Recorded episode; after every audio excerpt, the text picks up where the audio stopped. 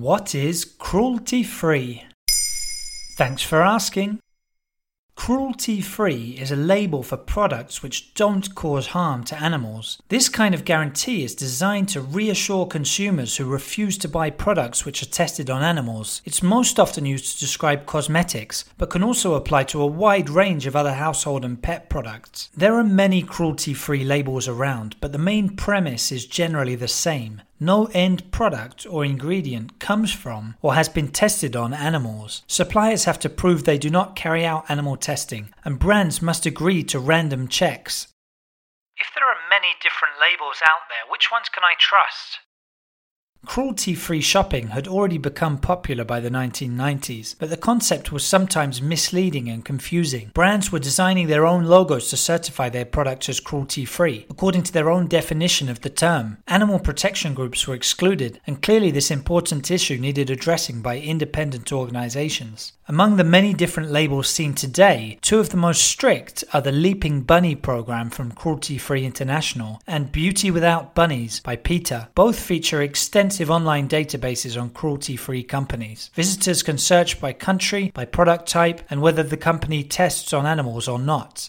PETA require a company's CEO to sign a statement of assurance guaranteeing they and their suppliers will never carry out any form of animal testing. If you're wondering which cosmetics brands are cruelty free, Lush is one of the safest options out there. The international company has had a no animal testing policy in place since it was first created. Others include Urban Decay, Too Faced, and The Body Shop.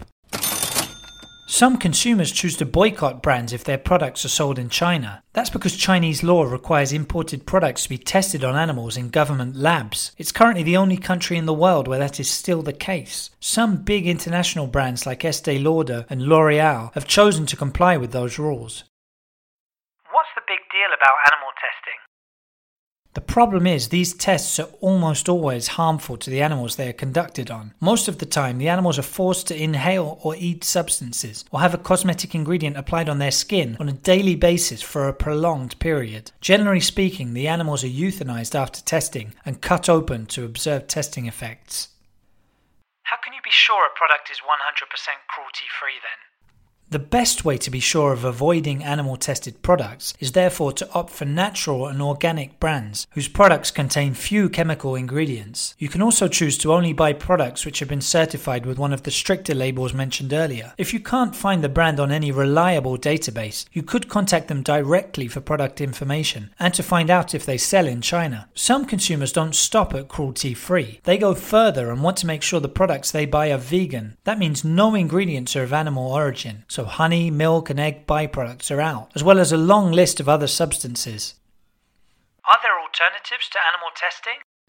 Critics of animal testing are often quick to point out that there are a number of viable alternatives. With the development of new technologies, quicker and cheaper methods have emerged. Reconstituted human skin from cosmetic surgery can be used for testing instead of live animals, and the results are often more accurate too. Other methods include microdosing on humans, non invasive imagery techniques, computer simulations, and in vitro testing using human cells and tissue culture. There you have it. Now you know what cruelty free is. In under three minutes, we answer your questions. What would you like to know about? Use the comments section to ask your questions on the podcast platform.